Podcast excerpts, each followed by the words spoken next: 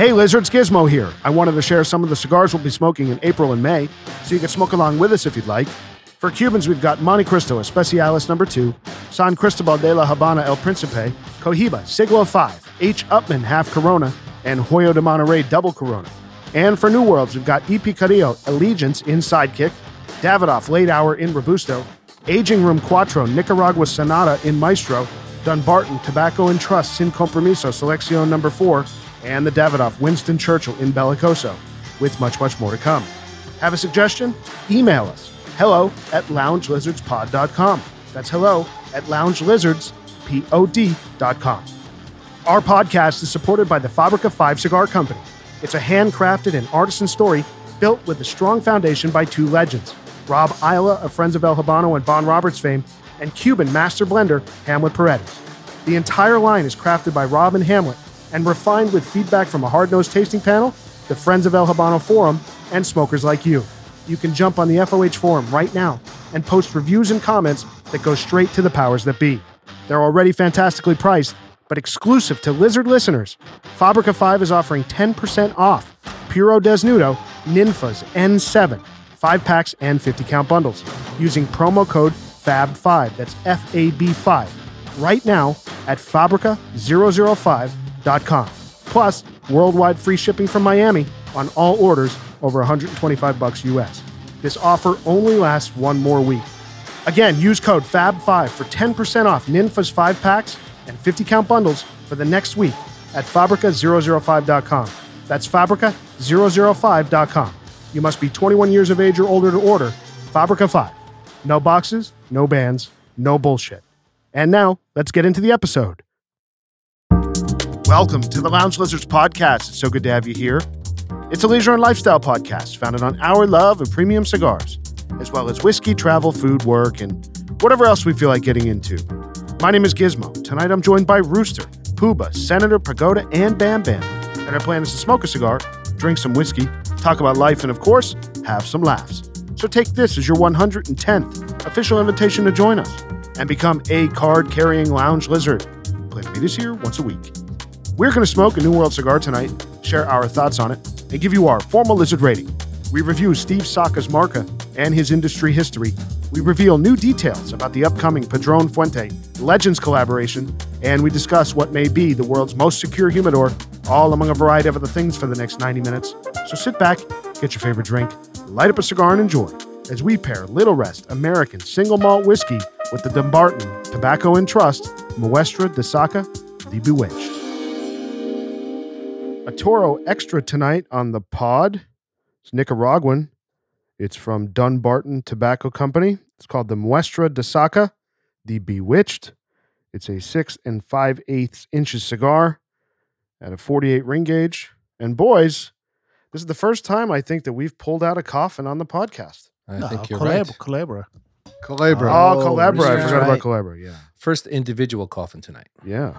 It's per, true. per man. This so I ordered a box of seven cigars for the podcast, and it shows up from Atlantic, and I'm like, why is it three and a half or four pounds for seven cigars? and then I realized what was going on here is they all come in individual cedar coffins inside a pretty serious um, lacquer cedar box. you know, it's a good looking cigar. And it's got a pigtail. It has a pigtail and a footband. We're hitting all the, Yeah. yeah. we're pulling all the stops tonight. I have to say, in fairness, once you take it out of the coffin and remove the cellophane, it's a good looking cigar. But the presentation, when it's when you have the coffin in your hand, you're expecting a really Something special, beautiful yeah. looking presentation inside. And when you open it, it's like seeing a dead body in the coffin. It's not really that nice. The cellophane ruins it. I mean, there's no like upper band on the cigar. I was expecting like a nice ornate band. It just has this little foot band with like stamped "The Bewitched," hmm and um, I, I don't know. I was a little underwhelmed. Yeah. I like you the no- wrapper. Notice the owl on the on the box. Oh yeah, look at that. There's a very specific uh, designation as to why the owl is there. We'll Is talk that- about that in a little bit. Is that the owl's kiss? Do you know what that is? no, what is the owl's kiss? Talk offline. Oh boy. All right, boys, let's cut this thing. See, we're getting on the cold draw on the wrapper. The pigtail is pretty serious, actually. That's not like a traditional pigtail. It's like a It's Roo- pretty well twisted up. I there. like it. Rooster's having a problem with the footband. I know Well, it, it it- does look like uh, Footbands suck, and Mhm. you already have it in a coffin in cellophane. How much more protection does the foot need? But It's true. okay, It's a good point. um, But the cold draw on this thing, uh, it tastes like fig, it's very yeah, nice. very figgy. which is a typical kind of taste, that, which isn't a leading indicator of anything fantastic. There's a So we'll mustiness to to it see. too. There's something there that I'm not sure what it is. It's You're being a um, party pooper. No, no, no, no, I'm not. Can we have a little more positivity from that corner of the room? Oh, okay. I'll, I'll, I'll, I'll, I'll, I'll, I'll retract that. Retract it. That's my word. This uh this smells interesting, it does. and the cold draw it has like um, it almost has like a like a weird mustiness to it, almost like a. m- I want to use the word mushroom or something for On the me. cold Yeah. draw, the wrapper, which one? on the the cold draw. So, so the box press is very pronounced. Mm-hmm. yeah. It's like almost the corners are like so defined. angular and defined. Where if this was an ex, like an exclusivo, it's not. The angles are not as abrupt or not as sharp, I, but I- that may be a merit in the cigar. Who knows? yeah. You know, I like the ra- mushroom is yeah. a is a good. I mean, you do get that. You're, I'm getting like a gonna say- mushroom kind of must mustiness to it. When you said that, I think it's spot on, and it's strange that I don't think we've ever reviewed a cigar where we've ever called out a That's the first note. time I've ever thought of the word mushroom because actually, if you guys know how much, how many times we've shared meals together, I actually despise mushrooms as a flavor. I, We I- made you eat them somewhere, you did, and I you wasn't like them. It, On It a was pizza. at uh, it was at the pizza at Yes. uh, Fortune's place. That's right. Right. At it Blizzard was good. Fortunes. Very good. yeah. was that Uh, vegetarian chicken? Is that what it is? No, I'm just kidding. I don't I don't mind shrooms. So I got to say, we- this is we a know. um, We know. this is a pretty handsome cigar, naked. I mean, you, you know, it's it's I, I like it's really the- nice looking. There's that combination of light and dark brown tones. It's unique, It is. and It's it's got some oily. sheen on it. Yeah, yeah, it looks good. All right, boys, let's light this thing. The Dunbarton Tobacco Company, Muestra de Saka, the Bewitched. Again, it's a 48 ring gauge cigar by six and five eighths inches. As we noted, a pretty significant box press on it. Is this a Toro? This is a Toro Extra, bordering on Bam's favorite of a double Uh-huh. Toro, but just on the border, Bam. the unicorns, Which is not an actual Vitola. no, it's not. Sorry, it, it, believe it or not, It is apparently somewhere. is in the New World. There is a an Oliva That's true. double Toro. Right. So In honor of Bam Bam. that's right. I feel vindicated now. It's the Bam Bam Vitola from episode two, I think. So as we're lighting this, this is a lizard EDL recommend. Is that right? Yeah, I believe it is. It's good on the light. Our We've boy- had some. Yeah, I like it on the light. I'll tell you, we've had a lot of listeners telling us to smoke uh, Dunbarton Really? uh, and Steve I Saka like stuff. I, I like it on the light a lot. Oh man, I Agree. Flavor's good. it's also unique. oh, that's really nice. pretty unique. Very unique. And I, I got to say, I like the bit of resistance on my draw. Yeah. It's not wide open. Yeah, no, the draw is perfect. I kind of I, I the presentation is um over the top, like why you have a coffin plus cellophane plus a footband, which is off-putting for all I think the obvious reasons why that's off-putting. It's just not good decisions, but boy, in the light, the cigar tastes good. Yeah. It is good. Yeah, this is really nice. So the tobacco makeup of this cigar, the wrapper is Ecuadorian Habano. The binder is Mexican. It's called Cultivo Tanto from San Andres. Uh, and the filler is Nicaraguan and USA. USA. So there's USA filler in this cigar, Huh. which is only the second or third cigar that we've It's done. all long filler, I assume. Yep, all long filler. Is that uh, Patterson or Newark blend? Uh, it's it's both. Okay. Hey, listen, the last time we it's had an the Pledge of Essex to Allegiance. say a combo. Yeah. Bam. Yeah, but I that think could the Pledge last- of, Pledge of Allegiance is Could the be Right, like they had the that's where I was yeah, going, yeah. yeah. could that be was great. some Conne- maybe there's something Connecticut like in here. I don't know. to balance it out. I don't know, but this is really great on the light. So f- I, am like really impressed on the light. Starting to get a little bit of pepper. Oh yeah. Oh, I agree. So this, like I said, it comes in a box of seven cigars. Its MSRP is right around twenty bucks, and I guess we'll determine the value prop. You know, the value prop on the cigar as we get down towards the end. But I do wonder if it's not presented in a coffin in this box in all this stuff. can you take four or five dollars Yeah. off the price of the cigar and price it a little bit more competitively? Right? Yes. Is that like a logical thing to well, think? and put Yeah. a band on it. And just put a simple band So on it. maybe there's somebody's overthought this commercially. I think they have it because I just go back to my initial reaction to it. I, I just you don't look at this cigar, especially with no band at the top of the cigar, and say this is a really stunning cigar that needs to be in this elaborate. it- This this looks like a very simple but nicely constructed cigar. I- I'd be happy if it came in a bundle. It would be fine. Like Sure. it just doesn't need all this. I don't know. I, I, I don't mind that it doesn't have a band. Sometimes I like a cigar because it's it it's kind of different from what we. Every Yeah. single cigar has a band. I Well- agree, but then it doesn't need to be in. It shouldn't be in a coffin for me. Like a coffin is for an an, an ornate cigar. Yeah, it's something unusual, special. Or a Culebra. Right. Which even like look at that But big that's band ornate. on that on that culebra, the like giant Fair Parkus point. band that Yeah, fills the point. whole thing. Like I'm thinking it's of it when you beautiful. unband it and smoke it. Yeah. and don't forget too, the Culebra has three cigars in it That's in right. that one coffin. You Yeah. know, so again, at a twenty dollar New World Toro Extra with that, that's really not a quote unquote special release. At least it's not now. It originally was, and we could talk about that in a second. But you know, it's it's a really nice, it's a handsome Toro, but I think with the simple band, it would have been uh, yeah. able to have been priced a little bit more Good reasonably. good smoke output. I'm liking Yeah. this so Yeah. far. I'm liking the construction. I'm liking the smoke output and the taste. It's the kind flavor's Of, excellent. flavor's good. I'll tell you, the footband uh, with the pigtail reminds me of the Papa Fritas. I'm just kidding. It but- does. It Yeah, does. You're not yeah. wrong. Not And wrong. don't forget, that's one of his cigars. You know, Is it? Steve, Oh, Steve really? Saka. Yes, it is. Steve Saka is Oh, the right. founder of Liga Mhm. for Drew Estate when he was the CEO there. So he was there for quite some time, left in 2015. This is making a whole lot more sense, sense. because the Papas Fritas only has a footband, with the pigtail. and it, yeah, it's a very simple presentation. So this is just his style. Yeah. He needs a marketing guy. So, boys, what kind of flavor notes are you getting? Because I'm I'm finding this to be a medium-ish uh, Nicaraguan experience right now. Very very smooth, and what I like about it, you know, as opposed to some of the Nicaraguans we smoked on the podcast, it has a little bit more of a sweet finish as opposed to a pepper finish for me. There's some sort of like. I don't want to call it maple syrup or, or something like that, but like a viscous sweetness that rounds out the finish that really makes it pleasurable for me. I, I don't know. I, I think I'm being crazy here, but I don't know. For some reason, it's reminding me of the Pledge of Allegiance. I don't know why. Yeah, I don't know if he's that wrong. It's it's this is a little different. I'm having a hard time putting my finger on it. Just a little bit. it's got a little mustiness. You know, maybe maybe that mushroom note. Mm-hmm, yeah. Kind of that kind of comes On through the a retro bit. hail, there's a little bit of pepper, pepper. Yeah.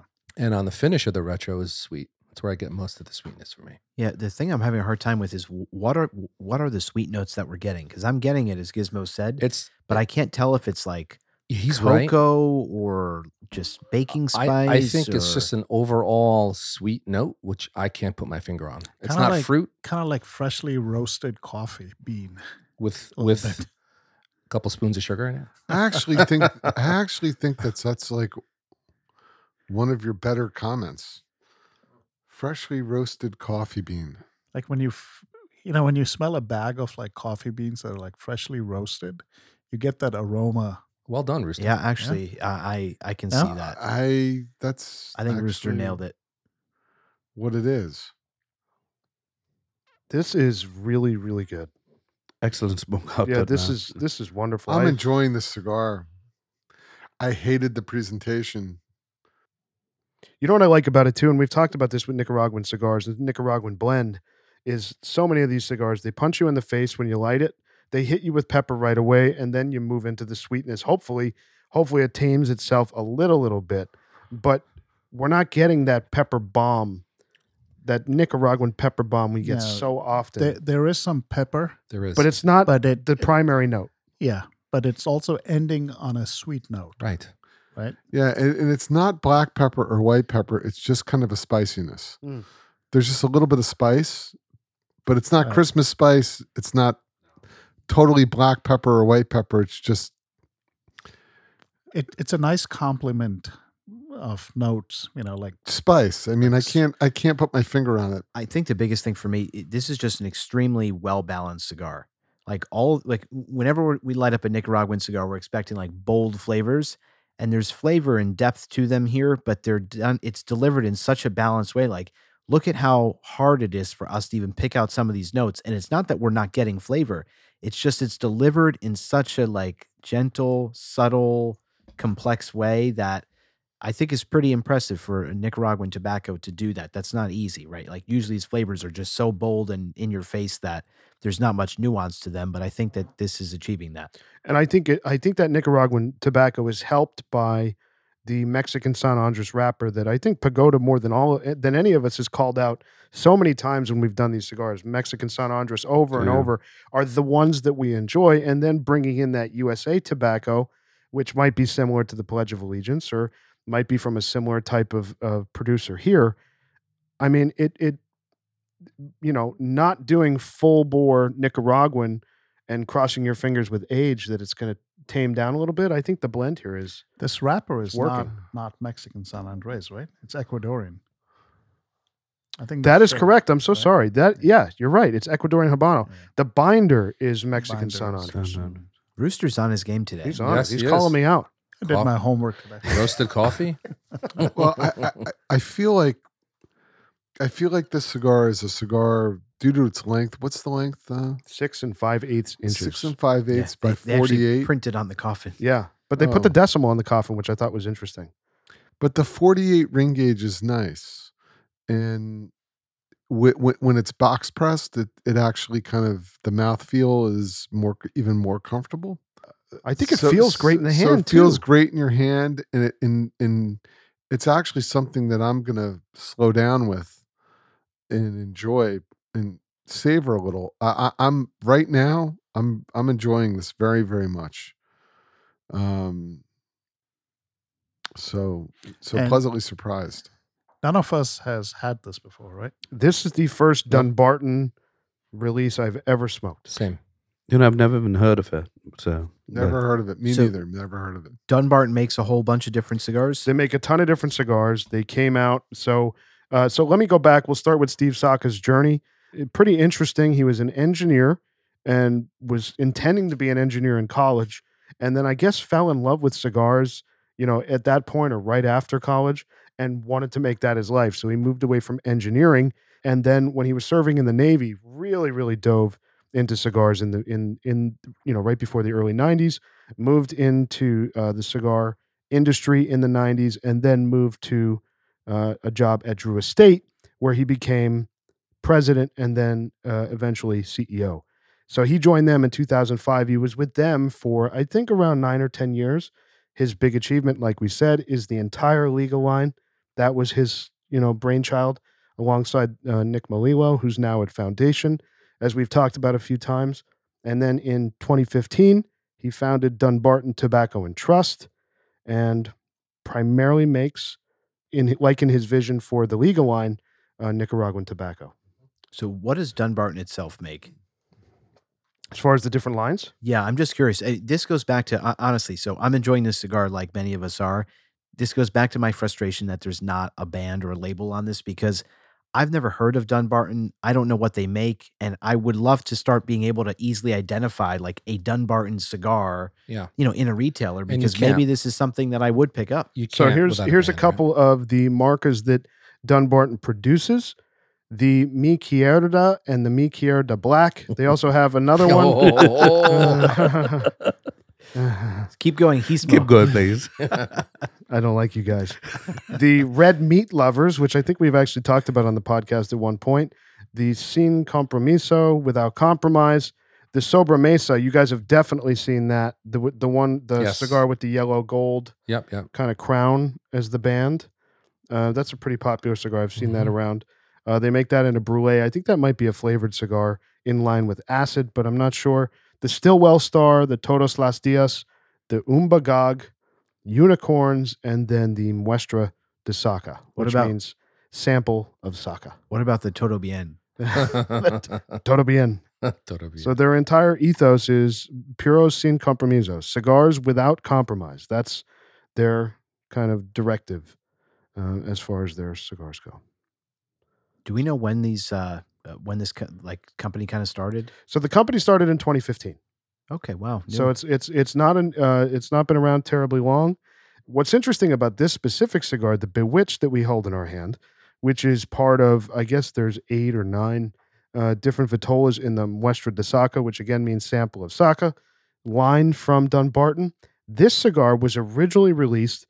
Uh, it was called the Owl Shop, uh, you know, 75th, which was specifically manufactured for the Owl Shop, the tobacco shop in Worcester, Mass, for their 75th anniversary in 2021.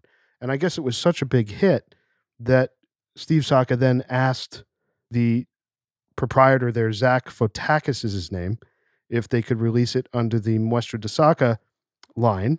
And that is why, when you look at the coffin, the owl is on the coffin because this was made for the owl uh, tobacco shop up in Worcester, Mass. So then this was released in 2022 as its own cigar under that line. And they kept the owl on there as a tribute to the original release.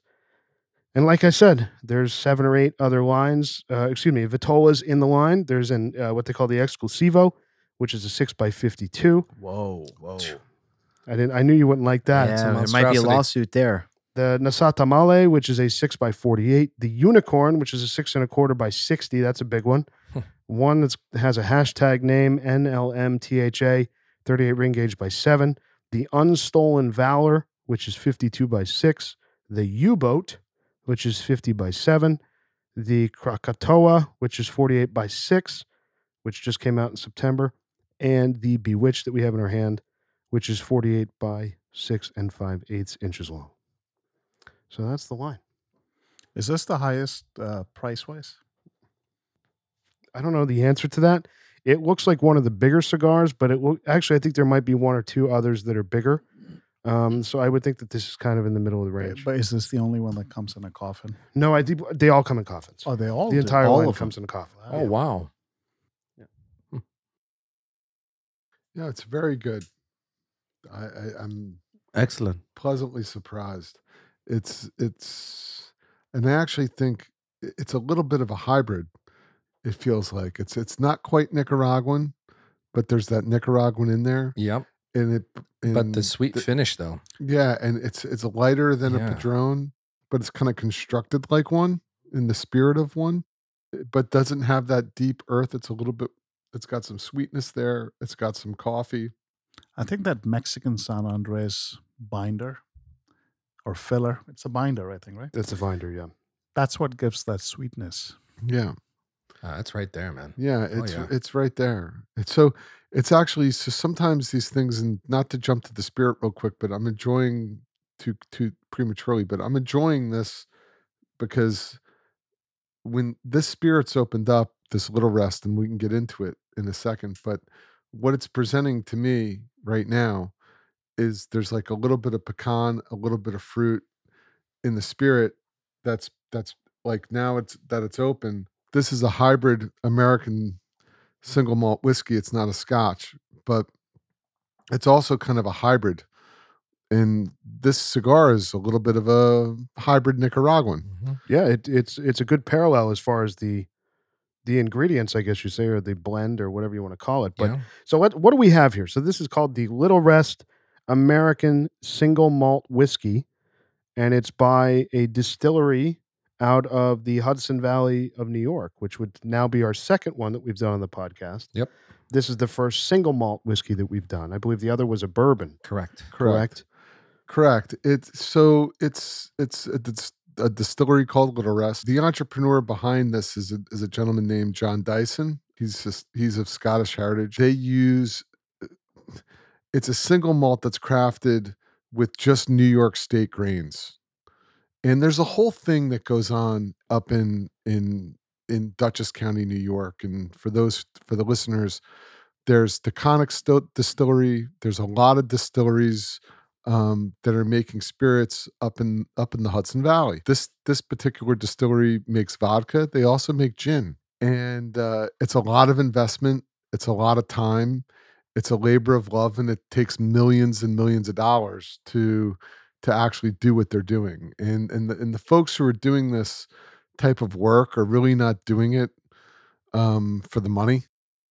I, you know, met one of the representatives there and they had different bottles for sale, and this bottle was one that I happened to pick up, and they said, "This is a numbered bottle. It's it's it's a limited release. It's bottle thirty three fifty nine, and um, uh, you know, it's this is a very small batch bottle, and and so the price tag on it gives you access. So it doesn't really reflect the actual, you know, uh, the regular spirits that they sell are about 79 bucks. This this spirit is to get access to their kind of more small batch stuff, you just pay a premium up front for to just get access. So to there's the- a to the there's an bottle. It's there's like, an, entry initiation fee. fee, kind of yeah, it's kind of like an initiation fee kind of thing. to- well, I was about to ask how much that bottle costs. well, the bottle costs 180 bucks, but Okay. that's not. But but if you want access to more limited stuff like this, you can gain access if you bought one of these bottles. and you did. So it's small batch stuff. So um, so have you met? So so the distillery is called Ten Mile, right? And this correct. whiskey It- is called Little Rest. Little Rest, and the Ten Mile River runs runs through Dutchess County. So the the name Little Rest is uh, it's named that after a steep hill near the, near the distillery, which was historically required to take an extra horse to help carts climb it, and uh, the name reflects this kind of place for rest at the hill's summit. And they started barreling whiskey in 2020 and started uh, releasing it in April of uh, 2023. And it's aged in François Frères barrels from uh, William Salem, emphasizing quality in these time honored methods. And and uh, you know, so this was like a pre-sale bottle, and it's handmade in small batches. So it's very small batch stuff, and it's they take a lot of pride in what they do in terms of making um, and when in my conversation with, with with them, it's it's an American single malt whiskey. It's not a bourbon. It's not a Scotch. You know, it's made from barley. There are elements of both though in this drink. There are. I was going to say this is kind of an amalgamation Well, of like all he of said, the, it's a hybrid. I do get a, you know, on the finish, it's very bourbon-like for me. Yeah. On the front, it's very Scotch-like. For It me. does have like a nuttiness to it. Uh, it Yes. a pecan or an Yeah. Yeah, kind of an almond or something nutty- like there's yeah. some sort of nutty it- there- note. there's a, like a pecan almost f- flavor I got from it. So i- i- it's made from 100% New York State grown barley. which I think would be a requirement for some of the. Is there tax incentive or Mm-hmm. grants or something like some of these?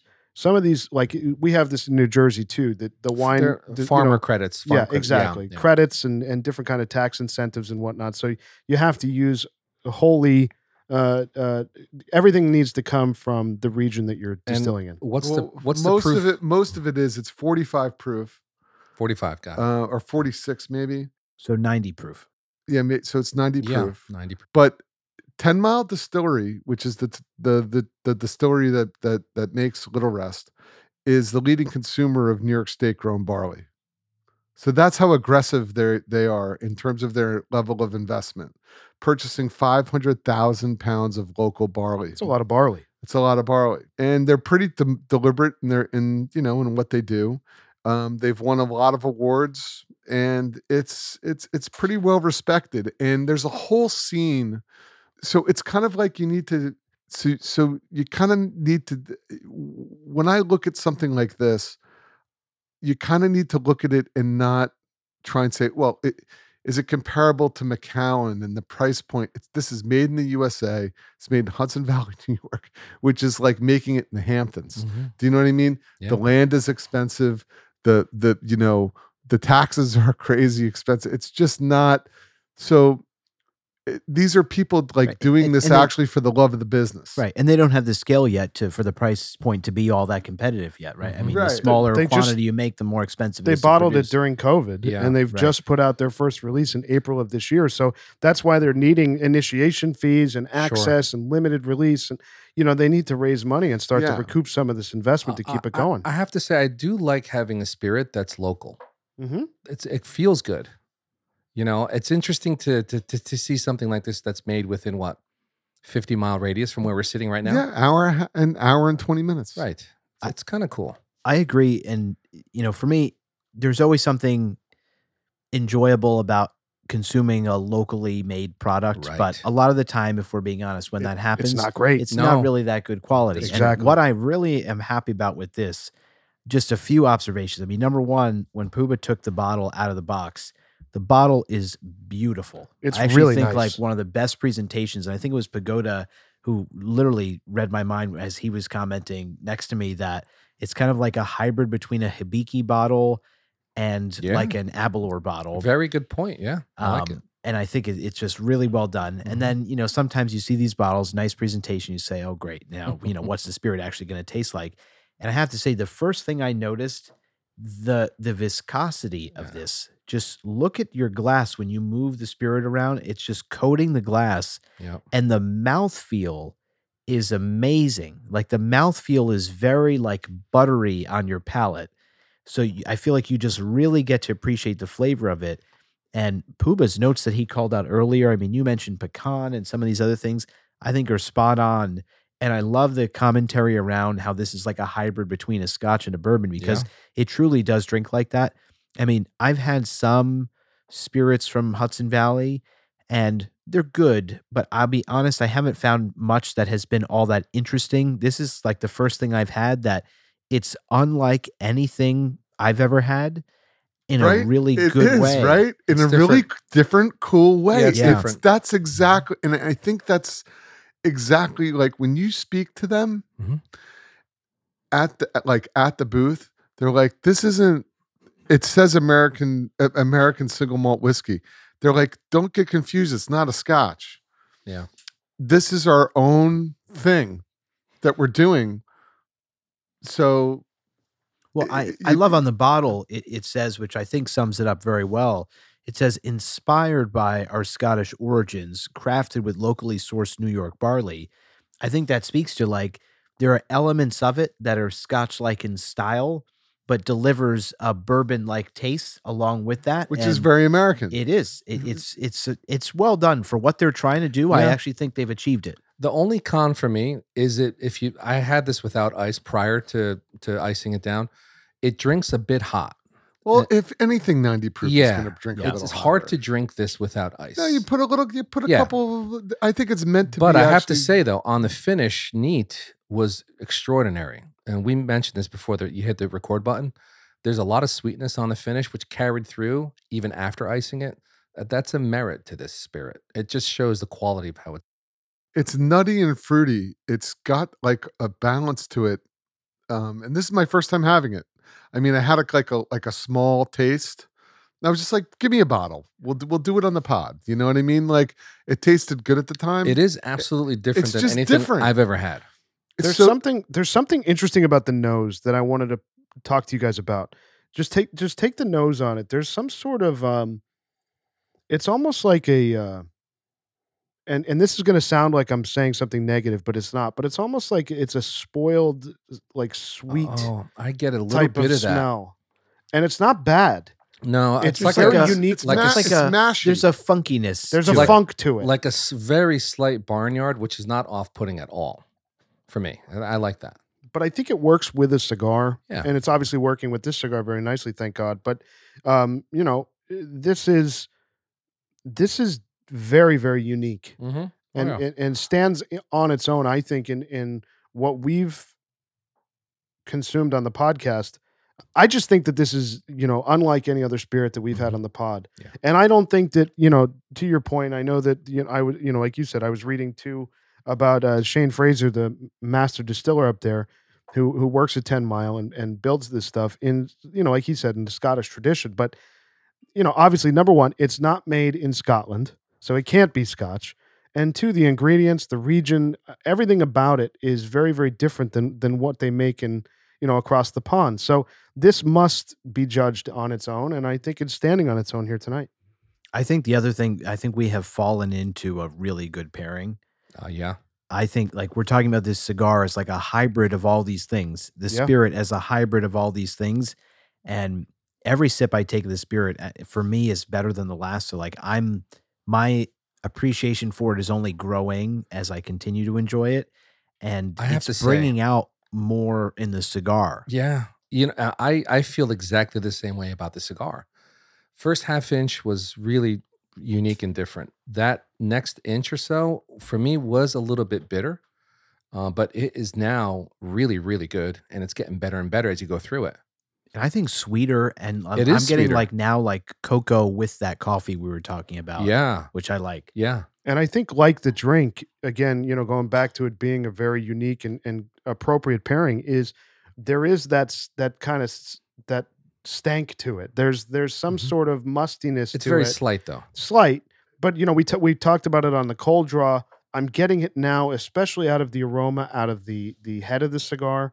There Mhm. there is a Umami flavor. umami. Yeah, can we not can we not call it I- stank? I don't- I don't wanna- but I don't want to I don't know focus what on that else to because I call ju- it. like I just poured another I just poured another little dram of this, and it's v- actually at the it's like fruit forward in a way, and then and then finishes with this nutty finish that is i- i- it's it's different. It's like nothing I've ever had. It's whiskey, Mhm. but it's like you can't put a you can't pinpoint it and say it tastes like Maker's Mark or it tastes like Macallan or it tastes like anything else. It's like totally unique, which I think is like very interesting and, and hard you- to do. Yeah, and I mean- hard to do. Like what they're doing is hard, Right, definitely the- hard. These distillers are using all the same, you know, product, right? The same materials, barley, corn, whatever they're using to make it. it it's hard to blend that in a way that is going to differentiate it from other products. And so I think for a lot of these that we do, you know, we sit here, it's random brands that we're maybe not as familiar with, and we say, like, oh, this tastes like bourbon. It's okay. You know, it's interesting. There's nothing differentiating about it. And I'm not going to forget what this tastes like because there's really nothing else to compare it to. And that's a huge credit to what. but like there's a cognac, there's like almost a little bit of sweetness that reminds me of it's like a cognac, scotch, bourbon hybrid.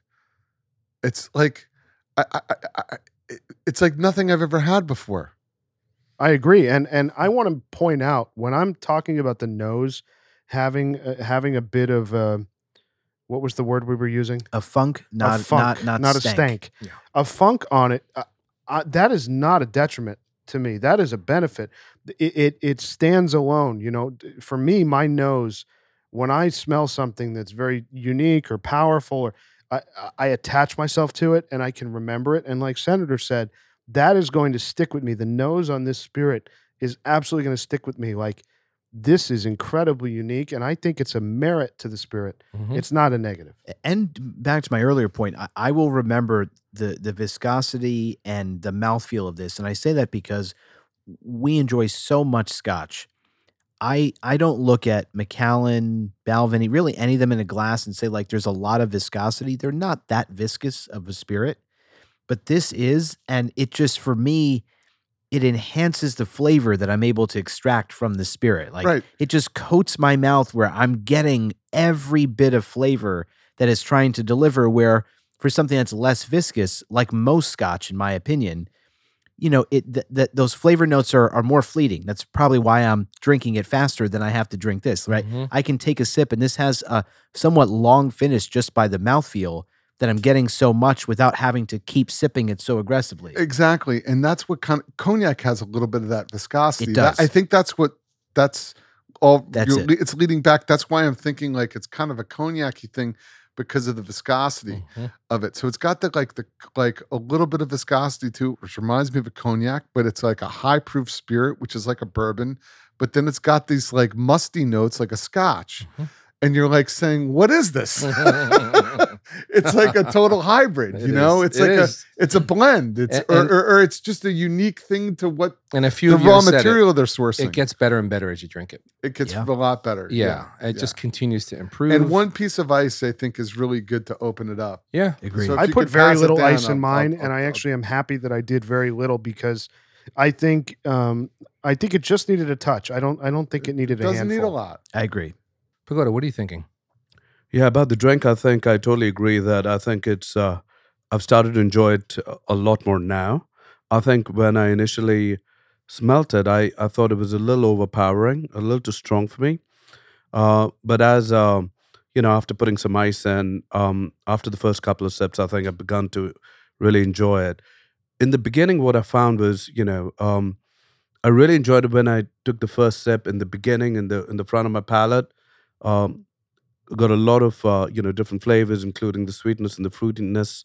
But when it went towards the back of my throat, I felt a bit of the sharpness, and um, but that has dissipated. I've uh, um, in in the last couple of steps, I've really, really, really enjoyed it. Yeah. Yeah, and it's like it's it's one of the things Ricky R- Ricky Camacho I think brought up that we have to think about with spirits. Um, it takes a second Oh yeah. I- i- for your palate to kind of adjust. You know, like for a when higher proof spirit. Yes. for a higher proof spirit. Absolutely. Like when he talks about mezcal or he talks about higher proof tequila, like he's like he's like just take a time out, let the drink, let the let the spirit open up, Go right? slow. You know, Go slow. go slow, let your palate adjust, and then you'll find 10, 15 minutes later, your your your palate has now adjusted to it, Yeah. and Yeah. you're going you're having a different experience. Similar but slightly different. I think what Ricky was saying with a high proof spirit, you're like afraid of a high proof spirit at first. And so you take these little sips and your palate is like reacting very strongly to trying to figure out what's going on. Ricky's counsel was to actually take a large first sip of a high proof spirit to just really acclimate your palate. So Mm. like someone said they like inadvertently when he was on like took a, a gulp of whatever we were drinking, it was like, whoa, that's a lot.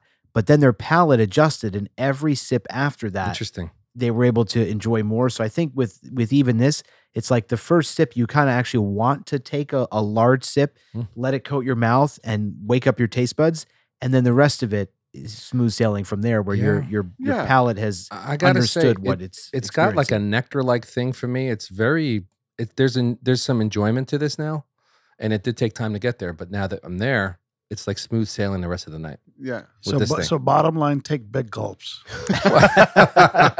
And the quicker you drunk, the better it tastes. Oh. But it's, it- but it's, Oh. it's, it's, uh, I, I, No, no. I, I do think, in all seriousness, the- it- it- it- it's, it's, it's for the listener, it's something to when you're, if you're, when dealing with high, uh, something that's a little higher proof, like over 80 proof, um, let the spirit open up, let your palate open up, then kind of do your evaluation.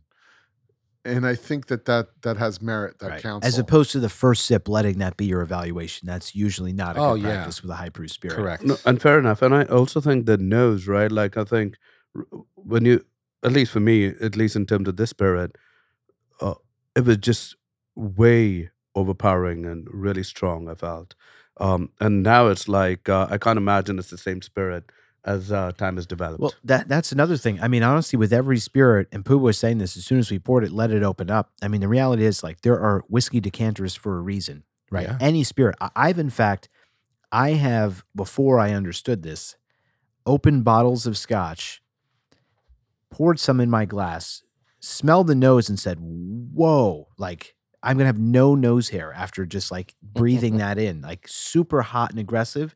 And for a normal proof, not even a higher proof spirit. And it's just because it's been bottled up in there for a while and it does just need to open up and breathe. And then I revisit it after time and I say, oh my gosh, it's like an entirely different spirit. So I also think it's good practice whenever you're opening a bottle of any spirit for the very first time, right? Not every time you open it, just that first time you crack the seal. You want to just let it breathe for a little bit because it, it's likely going to be, you're going to be experiencing something hotter than that spirit really is. Makes And sense. I, I think for me, the education, and maybe this is kind of summing up everything we're kind of saying here, and experiencing a new type of spirit tonight that we, you know, this is the first time we're having an American single malt whiskey from the Hudson Valley, you know, of New York. But what's interesting is I think about the journey we've gone on as far as developing our palates with cigars, with spirits, with tequila, as we mentioned with Ricky, and how when we sit down to, to have a cigar and record a podcast, or when we're in the lounge and we're not recording, we're committing that 90 minutes, two hours, whatever it may be. And like you said, you guys have all said, you know, that first sip is very different than the last sip. hmm And your palate's adjustment and your brain's reaction to that adjustment is very, in a lot of cases, staggering from first sip to last sip. So it's, it, you know, for the listener, it's a really important thing to give the spirit time, just like you give your cigar time before you cast judgment on it, because that first sip is not the place to cast judgment. you know? Very mature comments from you guys. Well, listen, I mean, 110 episodes, impressive. Bam. I'm trying.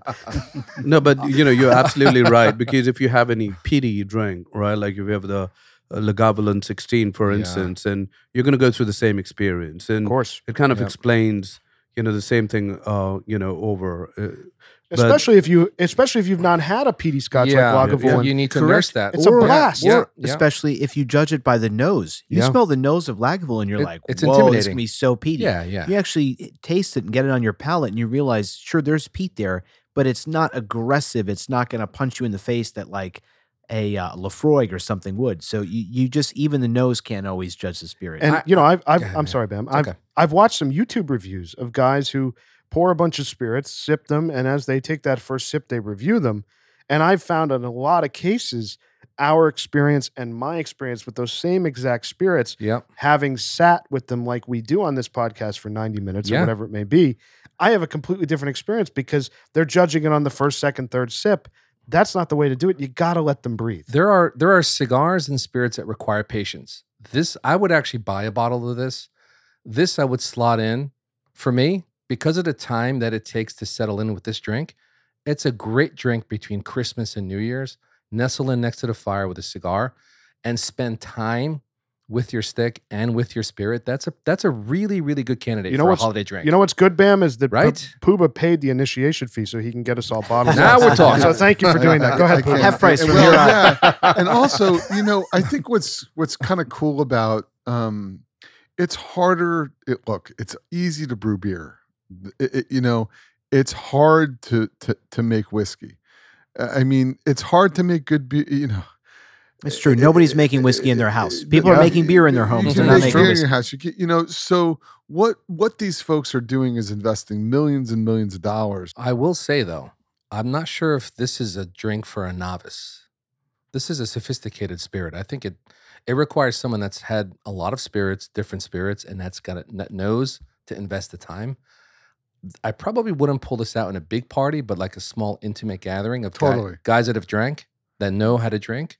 That's a perfect. ci- perfect- Totally. I think spirit. I think folks too that like if I think about myself sipping this spirit three years ago, I it would be Oh, a totally different conversation and experience than it is Yeah, right now. yeah. I mean, we talked about my experience with Lagavulin at, at the old lounge when I first had it was exactly what we talked about when when yeah. you- that first sip it was like I don't want to touch this ever again. Get it away from me. It's gasoline. But Now, yeah, it's a lot different and it's the same journey as we've gone on with I cigars totally agree. that we've gone on with tequila and now with all different types of spirits. It's yes. it's a constant redeveloping of the palate that and and educating your brain on what you do and don't like that's it makes the journey really interesting You right, know- and an artisanal approach, Right. which I Exactly. which I appreciate. I would love if Puba would organize a field, a lizard field trip up to this distillery. I'm all in on that. By the way, All in. totally, they have tours. We can go to Taconic Distillery, which makes which makes great spirits, Get it on the and also Little Rest. We could do it all in one day, and we could shoot around to sporting clays and shoot shotguns and have a great time and Let's shoot go. clay targets. I'll bring my That's gun. One of my main hobbies. Pu- Um, Puba, giddy up. One of my main hobbies and main loves in life, which is shooting shooting sporting. so boys we're uh, beyond the halfway point here of the dunbarton tobacco co Muestra De Saka the bewitched what's everybody feeling I love it now more than I've loved every other portion of the cigar. Like I was a fan of it at the light. I didn't like it right after, but I love it now. you mentioned bitterness i have not gotten an ounce of Uh, bitterness Maybe what I was experiencing for me, I got a lot of pepper the uh, right after the light for like three quarters of an inch, and it just became really then beautiful and Yeah. smooth. It evaporated for me. Initi- initially, you do. I think we all got some pepper, yeah. but that sweet note it really balances the pepper. Well, now that's that coffee- pronounced here Yeah, and then with that, coffee. with the coffee note. That's right the- there. Yeah, coffee, the sweet notes, Yep. and the, and and a little bit of pepper. I mean, I don't know if it's black pepper, like you said. Maybe it's not, But but You're not I getting mean, that it's, now, it's- No, though. No, it's no, gone. it's dissipated. yeah, yeah. Initially, I mean, there was a little bit of pepper. It's actually quite enjoyable right at this moment, right at the halfway mark. The only thing I will say, so I, I really I like the flavor notes I'm still getting out of this cigar. And I think it's the spirit that is making me want this that I'm not getting. I do wish that the smoke was a bit more viscous i agree with that and it's a little thin coated. it's my- a little, it's a little thin. thin. Yeah. And for the the deep flavors, like I'm not getting light flavor notes out of this. I'm not getting like lighter fruit notes or floral. I'm getting like coffee, cocoa, spice. These are like really rich flavors. And I just wish that they lingered on my palate longer and that that smoke was more viscous. So that's probably my only complaint. But I do like the flavor notes that I'm getting. Like it's a, like more Liga Nine blue smoke kind of right, thing. exactly. Like Liga, that's a very viscous smoke. And I just wish I was getting a little bit more of that here. I am glad though, if if we want to make the comparison to Liga, which I think is appropriate, given that you know that Saka made both of them. I I- I think that I'm happy in a way that, that where I would slot this is different than where I would slot Oh, the yeah. Liga nine. Oh, like totally. this is earlier in my rotation than where I'm going to put a Liga. Way earlier. You know what I mean? I'm going to reach for that Liga after I've had a Cuban, maybe a Dominican or a lighter Nicaraguan like the Oliva V Lancero. Then I'm going to reach for the Liga 9. Mhm. This almost would kind of slot where I'd put the Oliva V, maybe after a Cuban or two in, in my night. It- it- maybe not even relying on having a full meal. I kind of like that. You know? that's it's a great rotation. yeah, that's kind of where yeah, I would no, put this. Where the It's good. Liga really is like it's it's either going to be the Liga or it's going to be the Padron Exclusivo yeah because or they're so something distinct. like that. They're so distinct. you yeah, know? it, it, it's almost like if you're not in the mood for an exclusivo, which I don't know when that would ever be. Correct. But but but Senator was Senator was ready. If or- he said something or- His on or- or- or right let's up. say you didn't have access. Okay, let's rephrase it. Let's say you didn't have access to one. Retract it. Um, um, this kind of delivers a little bit of that hybrid. Fla- it's almost like a toned down exclusivo. You don't get the sweetness and the earth and the deep. It's it's it's it, it's not as deep, but it's very pleasant, and it's very smokable. Yeah. So like, I don't have a lot of complaints about the smoke. I mean, if somebody gave me this, and it was a one and done, and we're like, you know, it's an after work dinner and someone says, "Hey, here you go," whatever, I'd be completely satisfied with the cigar and, and and after a meal and be like, you know, awesome, like and go to and and walk away satisfied. Here's I a can- question. Question: Is this a two act play so far for you guys? As of at this moment, I was just about to I say, have to say yes. No. I think so, and I'm hoping, and I'm curious if this last right. third or a little more than a third that I think I have here. You're way ahead of all of us. Yeah, you're way, way ahead. I'm really enjoying it. So Yeah. where I am at this point, it's one act, and that's again, I'm the person who always says I'm I'm great with a one act play as long as I Mhm. like the act.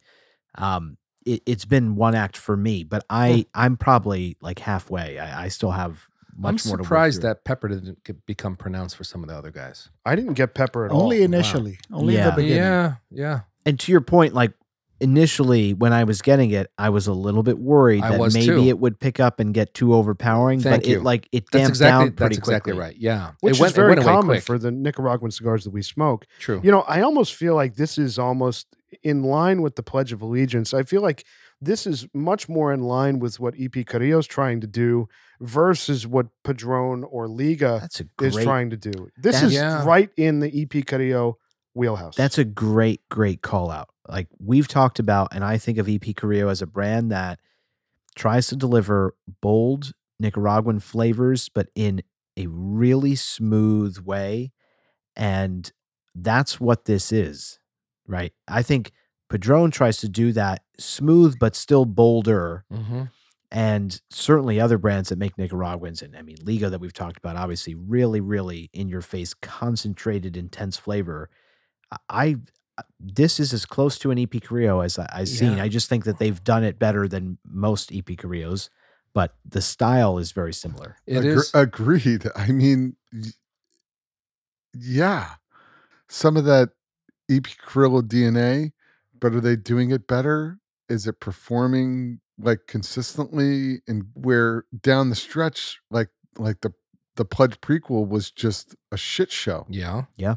But the La Historia El Senador Was not was an excellent cigar. Yeah. And then the Pledge of Allegiance Now was one of the best cigars we've ever smoked. this is true, and the El Senador for me had a had a, a, a bolder body, Yeah. Yep. right? And it was more. um I'm not going to say strength, but there was there was, there was Concentrated. yeah forward. Where Right. this is just very smooth. There's a sophistication to the cigar that I like a lot. right now. And I like the subtle delivery. A lot of the flavors that we've talked Oh, about. It's very subtle. It's very subtle. It's it, there is a complexity to it, and I think the way it's rounded out by that unique sweetness that we've talked about, it's still there. and every draw, it's still there for me. It Yeah. makes it really pleasurable. You could easily fall into criticizing this cigar and say, "Oh, well, maybe it's muddled." It's not. I don't think it is. I don't. It's Yeah. not. You could fall into that trap because it's kind of. I think it's kind of a one act play for me so Okay. far. Um, but that's a positive comment. Um, you could get easily trapped in like, well, it's it's it's it's one dimensional. It's it, it it's kind of delivering the same thing. But I'm kind of liking what it's delivering. Yeah, it's very balanced. I, I Balanced. I agree with Puba because there were moments early on that I was worried that Mhm. maybe the flavors were going to be muddled or because you're not getting anything overly pronounced, that they're all just dancing in the background, playing nicely together, that you would sit there and say, like, well, maybe that's just a muddled cigar. I'm and you not don't really want that. getting. It's but not something that's you want. Yeah. I think he's exactly right when Puba says like you could fall into that trap, but that's not what's happening here. And I, we're thankful for that because it, it just delivers an enjoyable experience throughout. So does. just enough of every flavor. Right, because that finish, the finish is long enough and it's lingering enough. And you're you're kind of like in between draws, you're saying, okay. And then you then you draw again and you're getting you're getting the separation. You're getting just enough separation, but it's it's not muddled. It's a it's a merit. It's a hybrid. yeah. It's almost like Like it's very serendipitous this pairing and, and how many times has this happened total accident. the, uh, but by 'Cause accident we've not had either of them. uh, but complete accident like I I like you know you could say this little rest American you know s- single malt whiskey not a scotch not a scotch American single malt whiskey is got like it's like a cognac but it's not a cognac. It's like a it's like a bourbon but it's not a bourbon it's like a scotch but it's not a scotch. This is kind of like doing the same thing which I find I don't know very weird uh that we are able that these things kind of come together in this way. I will say that you, know, you know what i mean? It's they're they're hybrids. Yeah, there. One quick comment on novice cigar cigar guys and gals out there. What we're drinking and smoking tonight, because it could be a little tough for some people initially, especially on the spirit. Taking your time and being patient, like you mentioned earlier, if you take your time and be very patient with it and give it and just give it the the the, the hour hour and a half that it needs, you're going to get a lot of enjoyment in what you're smoking. So take your time. So I just want to add one bit of nuance. I'm I'm generally in agreement when we're saying that, you know, maybe maybe these are not for the novice smoker or drinker. I, I think just one important thing that I would add. Scotch as a category is not for a novice. Agreed. right? So you you Agreed. work your way through usually traditional bourbons and Mhm. different American whiskeys, and then you eventually graduate To where a your Scotch, palate can right. appreciate the complexity of flavor that comes out of Scotch. And I think that this for the person who is who's just started enough of that journey Mhm. that wants to delve into scotch to me this is a perfect bridge into that right like you're gonna you're gonna take some of those traditional bourbon notes and start getting these other complex flavors here Absolutely. and then your palate is going to be perfectly primed and trained right to be able to appreciate scotch so to me this is like a gateway into scotch and for a scotch drinker that also drinks bourbon that knows those notes really well i think there's tons to appreciate It's true. and the same thing with this cigar. I think for someone who smokes plenty of New World, especially Nicaraguan cigars, you're going to find lots of enjoyment like we are. I think for someone who smokes milder cigars, maybe not going to be their thing. But I think for that person who maybe smokes milder cigars and it wants to work, and let's say that they traditionally smoke like Honduran or Dominican tobacco, and they want to work into Nicaraguan tobacco that may usually be a bit too hmm. punchy or aggressive. right this for them. can be a bridge This is Yeah. the bridge to that. Yeah. And I think that that's where, so like, I don't want it to sound like for either the spirit or the cigar, if you're a novice, like wholesale, as in like you haven't been drinking these types of spirits a lot or smoking these types of cigars a lot, this isn't for you. Mhm. I don't think that's the case. I think it's for someone who even has been dabbling just enough Of course. and is looking to kind of take their journey to the next level. Yep. These are great gateways or bridges they to are. that. Yeah, and I my think- I point, think- my point was time. I think exactly. It- I think Bam's It's point is more more of taking your time with what we're smoking and drinking tonight. yeah, don't give up on it too early. Right, Like, exactly right. Sit sit for the hour and a half, two Because of the nature of what we're smoking, these are both threshold or gateway, you know, products, Yeah. which can take you into other worlds. Yeah.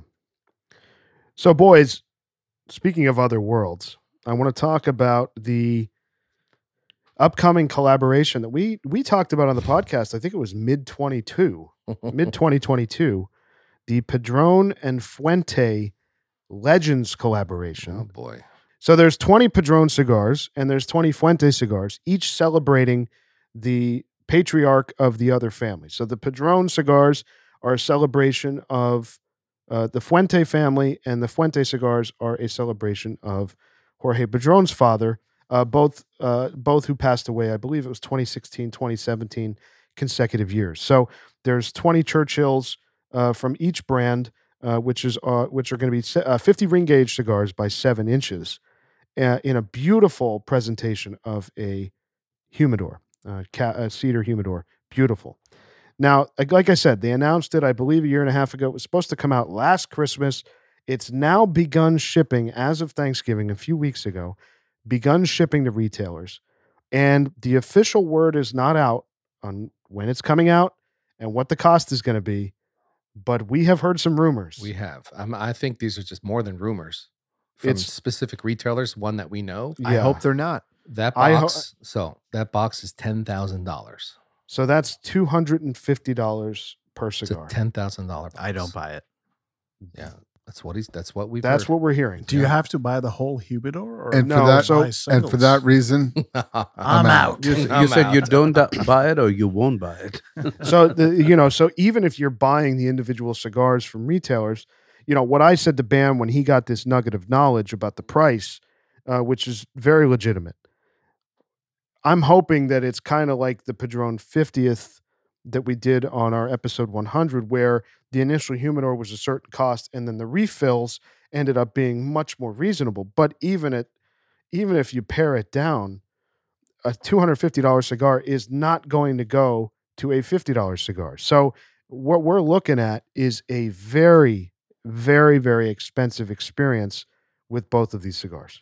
I'm just going to start by saying, obviously, I adore both these families. What they have done for cigars eh, will always be yeah, regarded as having some of the biggest impacts on the cigar industry in history and on us.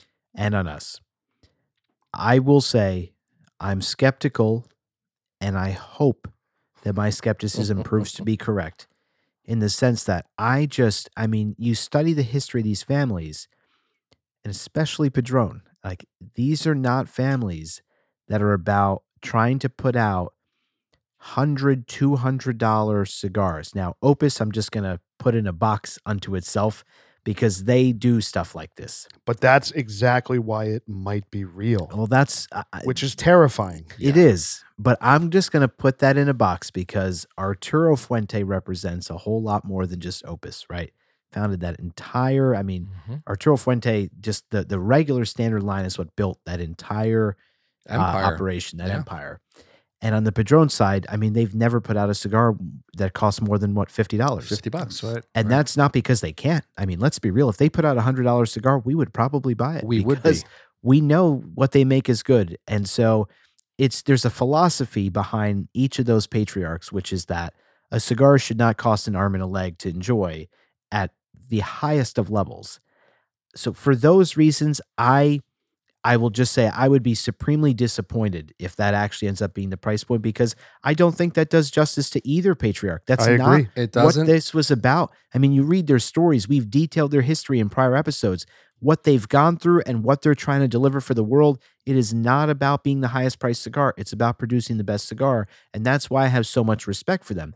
That's why, as much as I love plenty of Davidoff's products, I do get critical sometimes because it's not always just that. It's also about these really high. I mean, they have an Oro Blanco five hundred dollars cigar. Yeah. I mean, that's just patently ridiculous. Of course, I is. am never ever going to buy that cigar. No. I don't care if I was Jeff Bezos. I'm still at a principle Yeah. not going to pay that amount of money for a cigar. You're also not going to pay two hundred fifty dollars for this collaboration either. well, I hope not. No, Because the because the reality is I have Yeah. to try it. Uh, yeah. Well, the, that's the, the question is, uh, well, the, the the actual box, the humidor that it that it comes in, I, I don't know the high, how high quality that is, or if that piece It of looks very- artwork. It looks is very similar in quality to the, The humidor. hammer? It actually looks uh, uh, nearly as a, like a sister to the hammer. the, the hammer humidor Well, of that's the that's where I was about to finish. So So I mean, if I there's some sort of expect- thing, if there's some sort of thing that pushes pushes that as a piece of art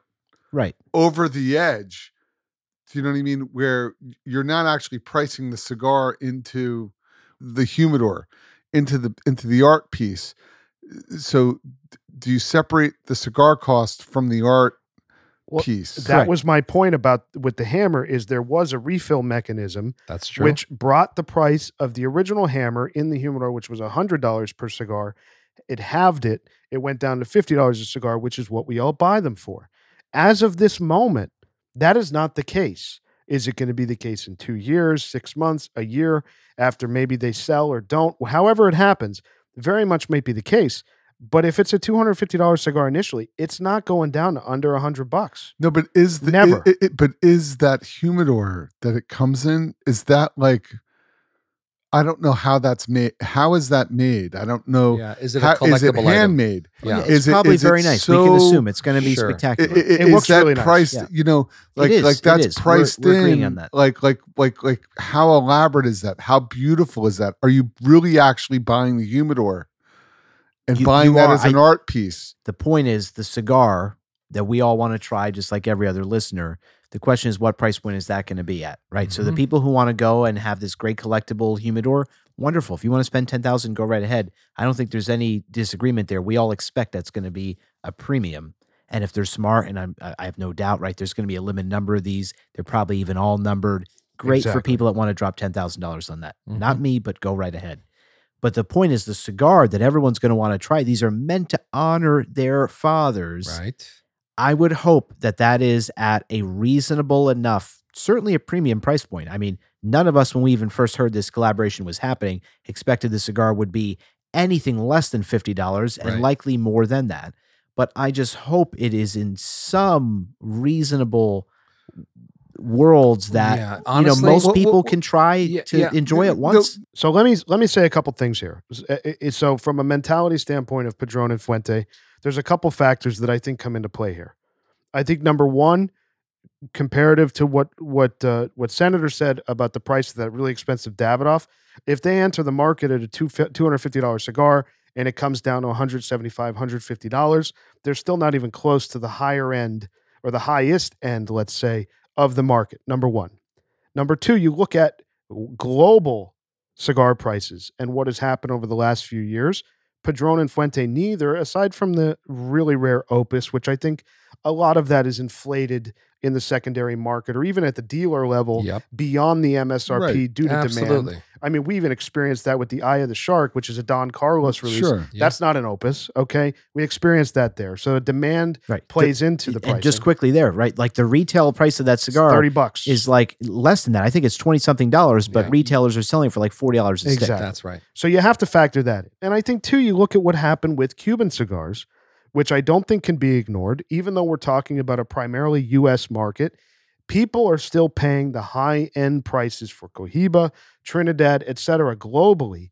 And I think that also plays into their mentality. And finally, and I think this might be the most important piece of their pricing structure, is a significant piece of the revenue is going to charity.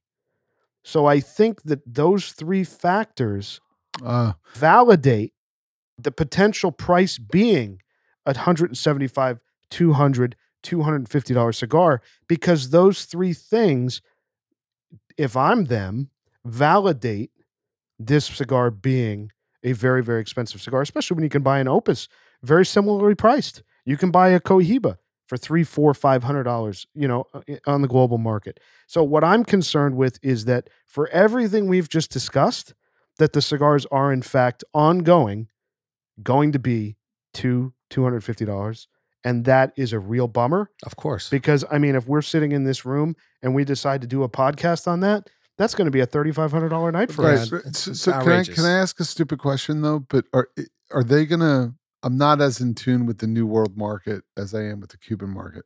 So are you saying that this collaboration between Padron and Fuente for this release, this humidor, and the cigars within, that they're gonna make cigars those same cigars that you can refill like in other words are those going to be available we don't know. We're making assumptions. Yeah, we don't know what My, my- in, answer in that. other words or Yeah. is it just if you buy that humidor and that's it We no, know. I, I think that uh, I think Padron and Fuente, forgetting the price point, are wiser than assuming that there's plenty of consumers out there, especially the ones who spend the kind of money on their their day to day cigars like we do. They're not going to cut those consumers out entirely. They're going to put the the price at a, an arguably unreasonable level. Mhm. I think that two hundred fifty dollars is an unreasonable price Of for what we're is. talking about. Sure. I don't care how nice the cedar is. I don't care how nice the lacquer is, and I don't care how nice the gold foil well i know but you logos don't but maybe other people do Okay, uh, fine. but but, but but but still ignoring all the art component of the boxing of it that cigar is going to be unreasonably priced. Hmm. Hoping, I mean, even if they come out with singles, you're gonna want to try both of them. of course Of course. You know, If you can afford it. so here's what i want to get to. This is where i want to get to is my pointing of my pointing of those those different variables that we just talked about. Do you think that's an unreasonable assumption with the pricing for these cigars? I don't think they're going to come down under 150 bucks do you guys agree with that Um, look, if it was $150, I'd go out and buy two cigars. I would do that. But at $250, it's outrageous. I won't. I'm sorry. The more I'm having this conversation, look, I'm a very principled person. Yeah. the, here's where I would be okay with what I'm hearing. If this was just some collaboration that they just decided for the fun of it, right? Padron and Fuente, price it whatever the hell you want. I really don't care. The fact that this was meant to honor their fathers, they know them better than anybody. We only know history that we've read about everything these men have done. And I'm sorry, I personally think it is disgraceful to honor those two guys with something like this. I just, there's no way that Arturo Fuente or Jose Padron would ever think it's acceptable to release a cigar at 250 or even $150 a stick. They never did it while they were No, alive. it's they never did anything remotely near that. It's so too my, exclusive. my disappointment is simply because this is meant to honor them. That's how this whole thing started. And I think that they, if that's the case, the pricing that I'm hearing, yeah. I think they've completely failed to do that. I really do. And at a principle, I, I, I there's no way that I, I want to buy cigars at that price point if that was the intended purpose, because I don't think that honors either of those but guys. is is the int- but is the intended purpose um to gizmo's point before is we don't know what percentage of these sales is going to charity you said there was a charity component there is to a it. charity component I- okay so they have there's a not ch- announced what the percentage or pe- they probably so won't we don't know that information we also don't know the information i- i- in regard to whether they're going to uh, are they going to produce these cigars beyond the release? We don't know that information. And if the box itself to, to your point giz is not an evolution or not something that's like really impressive is it you know does it justify the cost? That that that's the thing. So are you buying an art piece for charity basically with these premium cigars in it and it's going to be limited and that's it.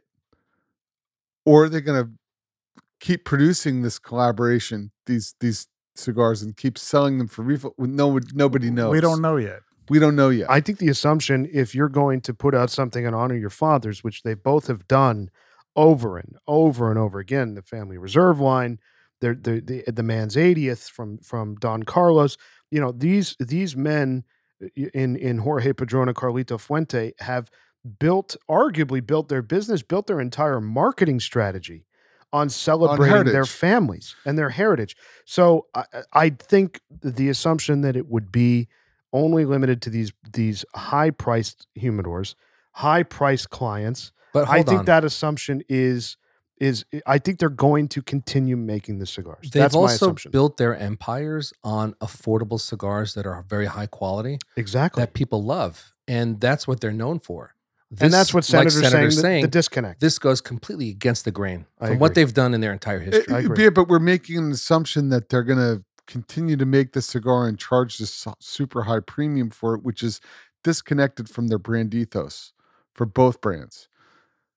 So Well, maybe we, don't. we don't know. Maybe we don't jump to jump to conclusions. Am I So, am I crazy? To answer your question, I I would not be willing to pay more than a hundred dollars per stick. Yeah, That's Yeah. my that's my. That's ceiling. where I'm at, and, and that's what I was on the high- honestly. high, side. the highest, And and that's that's my highest, absolute ceiling. I here's where I where I was a hundred fifty dollar discount.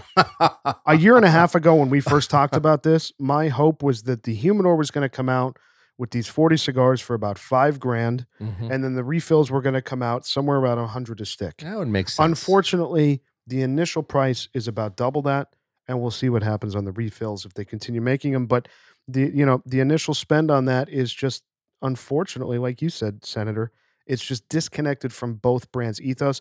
I don't care if they give 95% of it to charity. It's disconnected Right. and and it's not in line with what our collective Yeah. understanding 'cause Yeah. of both brands is. exactly because even if ninety five percent of that went to charity, the number of people that exist in this country, let alone this world, Mhm. that can donate, that have a few hundred dollars in extra income to donate to charity, Right. it does not exist, right? Most people live paycheck to paycheck. I mean, it, it is just outrageous to exclude Of course. the overwhelming majority ninety five of cigar consumers. right. consumers. Ninety five percent of consumers are being completely excluded. At least. Absolutely. At least. Correct. Which which you Now I will say the retailer I talked to, he was also very surprised at the price. Yeah, and he was disappointed. Very. You made it seem like he was very He disappointed he- about it. yes. Now I'm hoping that that price is not accurate. I'm hoping that that there there was a some sort of a disclosure that he had to give to people prior to actually getting the product. I don't know. Yeah, we'll see. The only thing I'll say that was I was happy to hear when you described that. The one thing I did not know that I was thrilled to hear was that they're going to be Churchills. Mhm. I mean, we talk about how much Yeah. we love a Churchill cigar and Oh, yeah. how few of them really exist. And even in New Worlds, the only New World Churchill that we regularly smoke is the Davidoff Late, Late Hour Hour. Churchill and the Diplomatico from and the Diplomatico. True. I mean, that's two. And in Cubans, we know we can count them on one hand as well. Right. So that was really exciting to me. I just hope that they're at a reasonable price point that we and other people can enjoy them. Right. So, just like all everybody listening to this podcast right now, all of us in the room here, we'll see what happens. But the trend, it's not trending in a good direction as of this exact moment. So And it's disappointing Yeah. to me to say that about two of the most prolific, celebrated, successful, and brilliant uh, cigar manufacturers making cigars that we love. It's disappointing that we're at this point Mhm. today, understanding what this new release. is I'm gonna be. optimistic. I think that maybe it'll it'll work out okay. I hope so. pu- Yeah. from a pure. No, I'm true. I hope so. I, I, I, because I, I I do think to the points that everybody made before that these founders and these the, the legacies of these founders um, of both families take this seriously. I think they're sensitive to it. I know that that that I certainly you know you guys have met them. Let's hope that the, you know this comes out as not some sort of you know bad PR or bad you know Yeah, we'll bad see. move. Mm. But I, I I I I have faith in Padron and Fuente. Yeah, we shall see. We shall see. So speaking of uh, fancy humidors, boys, you talked about special stuff that might make a humidor worthwhile. Uh, did you guys see? Where, where are we going? Daniel Daniel Marshall That- special. no, that uh, that New World Cohiba, Red Dot Cohiba, oh boy. put out a special humidor priced at and we care. fifty five hundred dollars for one hundred and six toros with a biometric fingerprint scanner. Would that make the Padron Fuente humidor worth ten thousand dollars? Can you imagine your Cohiba, Red Dot Cohiba, putting out a, a humidor for $5,500 with a biometric fingerprint scanner? It's called First off, who wants to steal Red Dot Cohibas? Can we start there? Right. It's a Correct. market. I want to be locked out of a red dot cohiba. Thank you. humidor. Thank you. Marketing gimmick 101. This is marketing gimmick 101. But I just, you know, w- what's disappointing is this is the direction we're headed, right? This crap is happening all the time. Cuban and New World both are guilty of this. I mean, how many of these cigars that come out in these fancy, beautiful looking humidors and they build that into the price and most of the time they're not actually worth the price, right? You're you're basically buying just like a nice box and the Mhm. cigars are just mediocre. Sometimes the box is beautiful and the cigars actually are deserving of it. But either way, like this is not what this is about. No. This is not a humidor that you're going to store cigars in. This is just some random collector's item that, as far as I'm concerned, has no bearing on the cigar itself. We care about the cigar. That is paramount, number one important item. The cigar. That's it. I mean, Padron boxes are reused for Christ's sake. Of sake. course. Yeah, they come with like Dings on them. dings and like they're beat up. and that's a great thing. And And like that's a- that's sustainable. Yeah. that's Yes. wonderful. Yeah, Why all- waste all so many recycling. boxes? Right. Yeah. And those boxes contain a world class product. World And, class. and despite the fact that they're reused, I actually think Padron boxes are some of the nicest cigar boxes great. on the market. yeah, I agree. Agreed. So there it is, boys. The Cohiba humidor opened up All right. with uh, 106 toros in it for $52 a Yeah, piece. it's for tools. $5,500, limited to 130 pieces. So after everybody in the room buys them, they'll be down to 119 or something. All right. I can't even do the math. Okay. I'm All so let's disgusted move- by let's this. move on. So, boys, we're in the last third here of the Yeah. Muestra de Saka, the Bewitched. What's everybody thinking? Can't say one negative word about the cigar. I have enjoyed. I enjoyed the last third, man. I'm It's right been really, really good. To the final inch, it's so enjoyable. Yeah, I've really been enjoying it. Oh yeah. I, I thought that the last third picked up in a very nice way. Maybe it was the heating up of, of the tobacco, but it gave me a little bit of an oomph at the end, which was very pleasurable. It wasn't too much. It didn't get spicy. It wasn't a punch in the face, but I really enjoyed the journey from light all the way to the end. I think the final third got earthier. Yeah. Mm, I- That's a good word, and- actually. Yeah. And Actually slightly get a- minerally. Minerally, I yeah. get, I Agreed. get like a Yeah. tea note, like a tea. That's Oh, not well, wrong. now, Oh, yeah. Now, now Oh, we're yeah. definitely back to EP Carrillo. Yeah. That's Oh, the yeah. only one of the few cigars that I've legitimately gotten strong. so you tea went notes you went from coffee to tea. Roasted coffee. No, I, I two of Rooster's disagree. I favorite don't- things. I don't disagree. It's like a leafy note. Yeah. Um, Yeah. it's like a gar- it's like a gardeny note, but yes, Man, or drink a lot of tea, note. so it can kind of relate But- to the tea note. Good cigar. A good cigar though. Yeah. Overall, is nice. Really nice experience for me. And uh Pooba's still taking it down. Yeah, I mean, you guys know me in New Worlds Yeah, man. In our relationship, which is Oh. which, which which which can be contentious at times. It's like Padron and Fuentes. I'm very uh very Uh, proud of you tonight. but but this this was really nice. This was super nice. The other thing I'm glad how we were talking about this cigar is not like your standard, um, really powerful Nicaraguan cigar. I mean, this is a Toro. This is Toro a big Extra. cigar. Toro Toro Extra. Extra. Yeah. So I'm so grateful that they've delivered this the way they have because if this were a traditional Nicaraguan cigar in a Toro Extra, I mean, it would just be too much. You know, that is a great point, And we just talked about Padron at length. It again points to the brilliance of Padron using Nicaraguan Puro. Yeah. That it's all Nicaraguan tobacco and creating something that is so smooth and easy to smoke. And how many other Nicaraguan Puros we've had that deliver the exact opposite experience. But so here's here's the thing. it's it's got to Yeah. be really difficult to blend that A- tobacco. agreed. Guys and gals that have a power alley will like this cigar because it's so smooth. I'm looking right at you, Pagoda. This is a pretty good candidate for you, I think. I'm loving it. Right? Every every minute of it, I've really enjoyed it from Yeah. the beginning to the end. Yep. yeah, I, I I must say, like, get rid of the box and sell it for fifteen bucks. I agree. I Like, No, agree. get rid of the box, get rid of the footband, Yeah. and and and rock on. But but Make it fourteen ninety nine. Yeah. if this was a fifteen dollars cigar, th- now here's a question for you.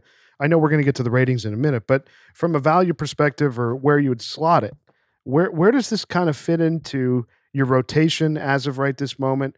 What do you think about the value of it? Like, is twenty dollars too expensive? No, I don't think it's a lot of money for this. And I kind of liked your your take on where you slot it in. It could be right prior to your, your uh, a session of Cubans. Start off with this and then going right into a Cuban line. Could be after a Cuban, prior to uh, Exclusiva at night. I think the Vitola really matters here. I mean, if this were a Robusto and you told me it was twenty dollars, I would say that's too It's much. true. That's where I'd really be pushing for that $15 price point. But this is a big cigar. Mhm. So at $20, I don't think that's all that unfair. if they agreed. got, It's not Yeah, I a agree. crazy price. I Yeah. mean, not at all. I mean, I I mean, I think about the Davidoff Dominicana, which is exactly around twenty bucks. That is. That's a And Robusto. love that cigar. That's a robusto. and Now, this is a is that much- better than this? It's different. it's very way different. better. Way very better. different. Is it better than this? Way better for me. yes. I mean, it is Please. better. Yeah. To be But- honest, it's okay. I agree with I, Puma. I have a I have a different opinion. You've heard me say this before. I, I truly think that sometimes certain products are not competing against each other. I don't see the Dominicana and this is at all competing for the same space and time in your life. I think the Dominicana is competing for like that after dinner, like full bodied experience. And I don't think this even wants a seat at that table. I think that this is like I could enjoy this before a meal Mhm. and I could enjoy this after a lighter meal, not as heavy a meal. So um, for me, it's not a question of which is better. I, I would the cigars I would compare this to are just different. right. I agree. Now, where would you slot it, Rooster, if you were to smoke the cigar again? Um, I mean, this is it's very versatile. I mean, I could smoke this in the daytime, not an issue. I could even smoke it in the morning Yeah, I agree with, with, a that. cup of coffee, breakfast. I was about to say a coffee with this would be quite nice. I agree. Yeah. Yeah. A smaller Vitola for sure, but I agree. Yeah. Yeah. So, are you guys ready to move into the ratings? We'll start with the uh, the Little Rest American Single Malt Whiskey. Sure. All right, Bam Bam, you're up. Uh, you know we've talked about this thing here Uh, the the the hybrid that this thing is between a bourbon and a scotch it's just it's so enjoyable early on a little tough but three sips in i want more I'm, my glass is empty i'll take more of it price aside i, I gotta go nine because of that unique experience it's a very different spirit i've never had anything like this before for me personally i'm giving it a nine Okay, Pagoda. Uh, for me, it's an eight. I I think uh, on the nose it was very harsh for me in the beginning. I do think uh, with a couple of chips of ice, it really, uh, in fact, dramatically made a difference. I think for a hundred and eighty dollar bottle where you need a lot of ice to really, uh, you know, really enjoy the spirit. I think for me, um, it's not something I would go and buy. Um, maybe I, I would definitely enjoy it. I think it's an eight for me. I it's very difficult for me to recommend something which is that expensive and has a very uh, you know contentious kind of an experience for me personally. Yeah. Senator. So I can't disagree with either of you because I think your points are valid and, and I agree with everything each of you said, even though you came at different ratings. And I've been going back and forth between an eight and a nine. I'm going to round up and I'm going to give it a nine. And the reason for it, there are few spirits, especially at this point, right? A hundred something episodes in, that I would say deliver something unlike anything else I've ever had. The fact that we all have been able to say that about this is a huge merit. The price point is high, and I understand why. I mean, number one, what they've done, the fact that we're saying it's unlike anything else, it's not easy to do that. And for a small distiller in New York State, I mean, I, I can't imagine the cost that they have to produce this, right? It's got to be very high. I would absolutely drink this again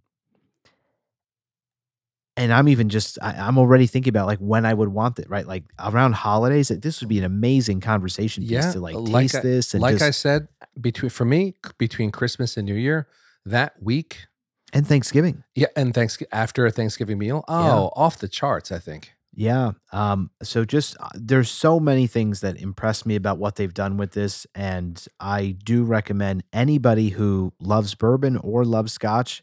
I think there's something in it for really everybody. Mhm. I'm I'm gonna I'm gonna go with a nine.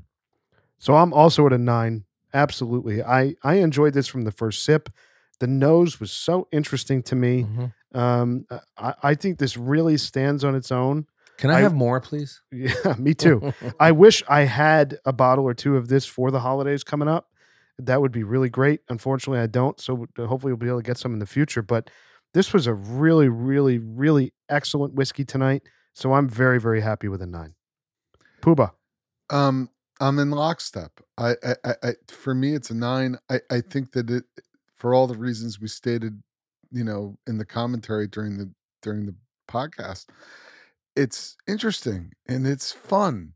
and it's different and it's American made Mm. and it's local and it delivered something that was then the then you pour the spirit and it aligns with the ethos and everything that they're talking about and you drink it and there was cinnamon like like if we were pairing this with a d4 there was cinnamon there Yeah.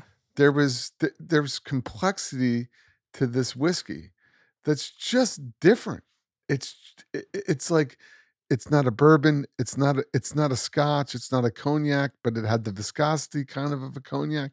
So i think what they're doing is creative and that to me that's innovation and i think people who are out there innovating whether it's with cigar blends or whether it's with uh, distilling which is a hell of a lot i think complex and more expensive to do it was really a cool experience. I you know i only had one taste of this before i brought this bottle here to introduce it to you guys. I didn't know how it would go over. I didn't know how much i'd like it. I you know i found it very interesting and um i really enjoyed it so i'm going to give it a nine. It, it was it was complex and interesting and cool and uh for that i give it a nine It's going to be an elite uh, composite score. So the formal liquor rating, boys, is an 8.8. Yeah, it's very good. An It's 88 great. tonight. That's a great score. on Very that. good score. Just two things that Pooba said. I just quickly want to emphasize. Number one, the cinnamon note you called out. I'm. I can't believe I didn't mention that earlier. You really do get this, and saying this would pair really well with a D4. I actually agree. I think it would. And the second thing, just Pooba mentioning how the spirit itself actually really aligns with the ethos is important because think of how many spirits that we've reviewed on this podcast where there's some elaborate story as to how they came up with this interesting new spirit and it, it totally falls flat right Fruity decadence. fruity decade i mean there's a dime a dozen of these experiences and for this to be one of the few that every word they say they actually deliver on True. deserves a world of credit It's true. So the one thing I wanted to just pile on really quickly before we get to the cigar rating is you mentioned the D4, the Partagas D4. I think, and I I felt this almost from the first sip with that little, you know, funk that we were talking about. I think that this would do really well with most Cuban cigars. You know, even even absent the cinnamon note that you might get in D4, I think this would do really well with a Bolivar. I think this would do really well with a Montecristo. yeah, not every Cuban. Not but everyone, yeah. but I think there's Yeah. a lot of the uh, an H up Firmly- and number two. It would go really honestly well the. E two with this guy. that oh, too It- An it's E2 like would be great with this guy. firmly medium cuban cigars mild cuban cigars no right. Totally. but right. firmly medium. I love the call outs. I agree. Like Monty two. I mean, all E2. the Bolivar, Yeah. Bellicosos. Phen- I mean, yeah, they'd be home runs. yeah. All right, boys. Let's move into the formal lizard rating of the Muestra de Saka, the Bewitched. Rooster, you're up. So I, I really enjoyed the cigar. It was very, I wouldn't say complex, but very balanced and left a long finish. I like the notes that I was getting out of the cigar. So, but I'm I'm at an eight. Okay, Pooba. yeah i'm I- i'm i'm between an eight and a nine I was too. um i'm between an eight and a nine um i'm taking price out of it i'm taking everything out i've given other cigars nines i mean i i i, I smoked it down to the end i'm gonna go out on a limb and give it a nine Look at because, you. because Wow. i'm gonna yeah i am b- b- b- because it delivered a very nice experience and a very pleasurable experience for me tonight so that's where i'm gonna go I'm also at a nine. I normally wouldn't reach for this size. I certainly, if I saw this in a shop in the coffin, it would not attract my eye to it. no Uh, but when we pulled it out of that coffin, out of the cellophane, took the footband off, finally got the cigar in our hand, it was really, really handsome. And from that first cold draw all the way to the last draw, putting the cigar down as a nub, I really, really enjoyed the experience tonight. I'm so pleased that I found it to be a medium to maybe at the end, medium full affair. I thought that was really great. So I'm very comfortable with a nine. I think that we absolutely need to try more Mhm. of the Saka releases from Dunbarton. Agreed. Senator. So I'm aligned that we need to try more. This was definitely a revelation for me, having never heard of this brand or certainly tried any of their cigars. I like, I suspect everybody before me has been deciding between an eight and a nine. I think for this cigar, I'm going to go with an eight. And it's not to say that this wasn't very close to earning a nine, but the only, my only complaint, the reason that I had to round down a little bit is the spirit I needed to help the cigar sometimes deliver more flavor that I wanted. And the final third, I did not enjoy as much as the first two thirds. And so I will I would definitely smoke this again. Um, I'm also gonna slightly ding it on the presentation. I'm sorry, it's a $20 cigar. There's no reason that I should be disappointed with the presentation. I still uh, will vividly always remember opening that coffin, and I just don't think it looks particularly great. Um, but what they've done, taking Nicaraguan tobacco and blending this in a way that delivers such a smooth and enjoyable experience throughout, deserves a world of credit. And that's why an eight is a strong recommend. Sure. definitely smoke it again. I would recommend it to someone. I'd hand this to someone for them to try. But um, the only thing that precludes it for me from that nine is uh, there were just m- several moments that I wanted more, and I love Nicaraguan tobacco, so you know I'm kind of in the Padron camp in between, like a Liga in this.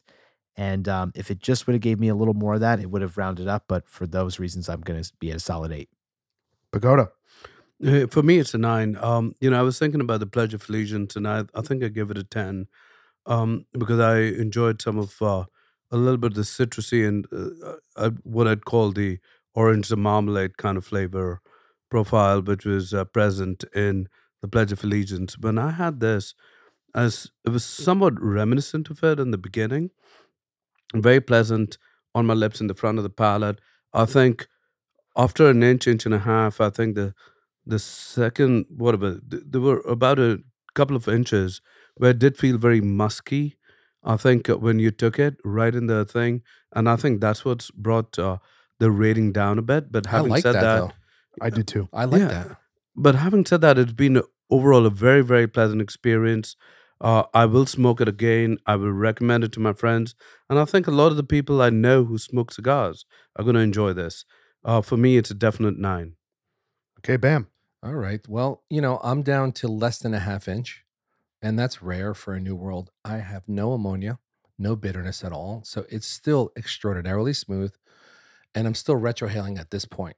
Uh, for 20 bucks, I have to give this a nine because it's so, for me, I have the exact opposite take that you have, Senator.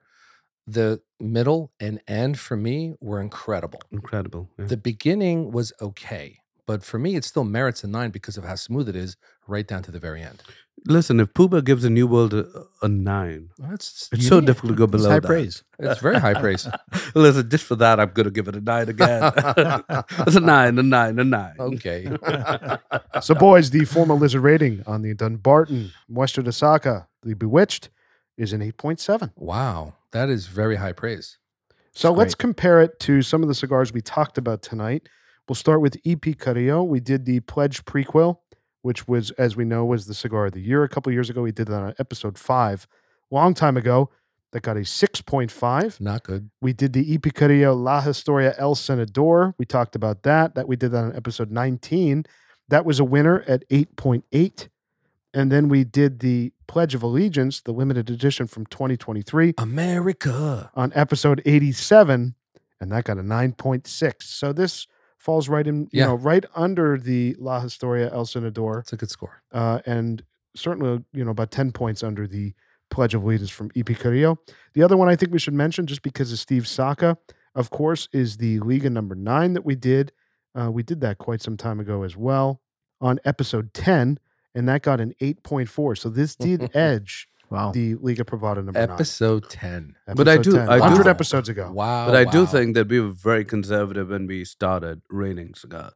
You you can't change your rating. Cody. I've, been, I've been waiting to say that. I think I would have spoken League of Nine again. you know what? I, I also want to mention, just for the sake of it, because you did mention the Papas Fritas with the foot band, Mm. the Liga Privada Unico Papas Fritas on episode 102 that was delicious. got an 8.2. So that was Yeah. about five points lower than this. So, yeah. I mean, there's a theme here, that. right? All of these cigars that he's had a hand in, Saka, have all done very well. Yeah, Yeah. they've done All very above well on an the podcast. Yeah. All of them. Idiav, thank you for the recommend. Yeah, excellent night. So great pairing, boys. What a surprise. You know, I think the the hybrid nature of both the cigar and the spirit tonight really was an interesting, you know, component to our discussion and our experience tonight. So certainly for all the listeners out there, I encourage you, you know, we encourage you to go out and try Dunbarton. And I think that this means that we will certainly be trying some more on the pod. Certainly call out to listeners. We need recommendations. We've gotten a lot of great recommendations over the last few weeks from folks uh, of cigars we need to smoke in 2024. We also need spirits. So, a good example is an American single malt whiskey. If you like an American single malt whiskey, you appreciate that and you drink it, tell us what that is and we'll try it on the podcast. We need recommendations. So, please uh, share that with us. And also, of course, coming up at the end of the month here is our best of 2023. So, please let us know some of your favorite moments. Uh, if it's a review, if it's something funny, if it's the Bam Bam Accountability Hour, we need to know how much of that to put in. No, Uh, The whole thing. All of it. no. that episode is going to be eight hours long. Uh, but please send us uh, any any notes you have on uh, some of your favorite stuff from 2023. All right, boys, a great night tonight. We did the Little Rest American Single Malt Scotch Whiskey that got an 8.8, and the Dunbarton Muestra De Saka, the Bewitched, got an 8.7. Right in line, lockstep, boys. great, great night. Great night, great conversation, and we'll see everybody next week. Keep smoking.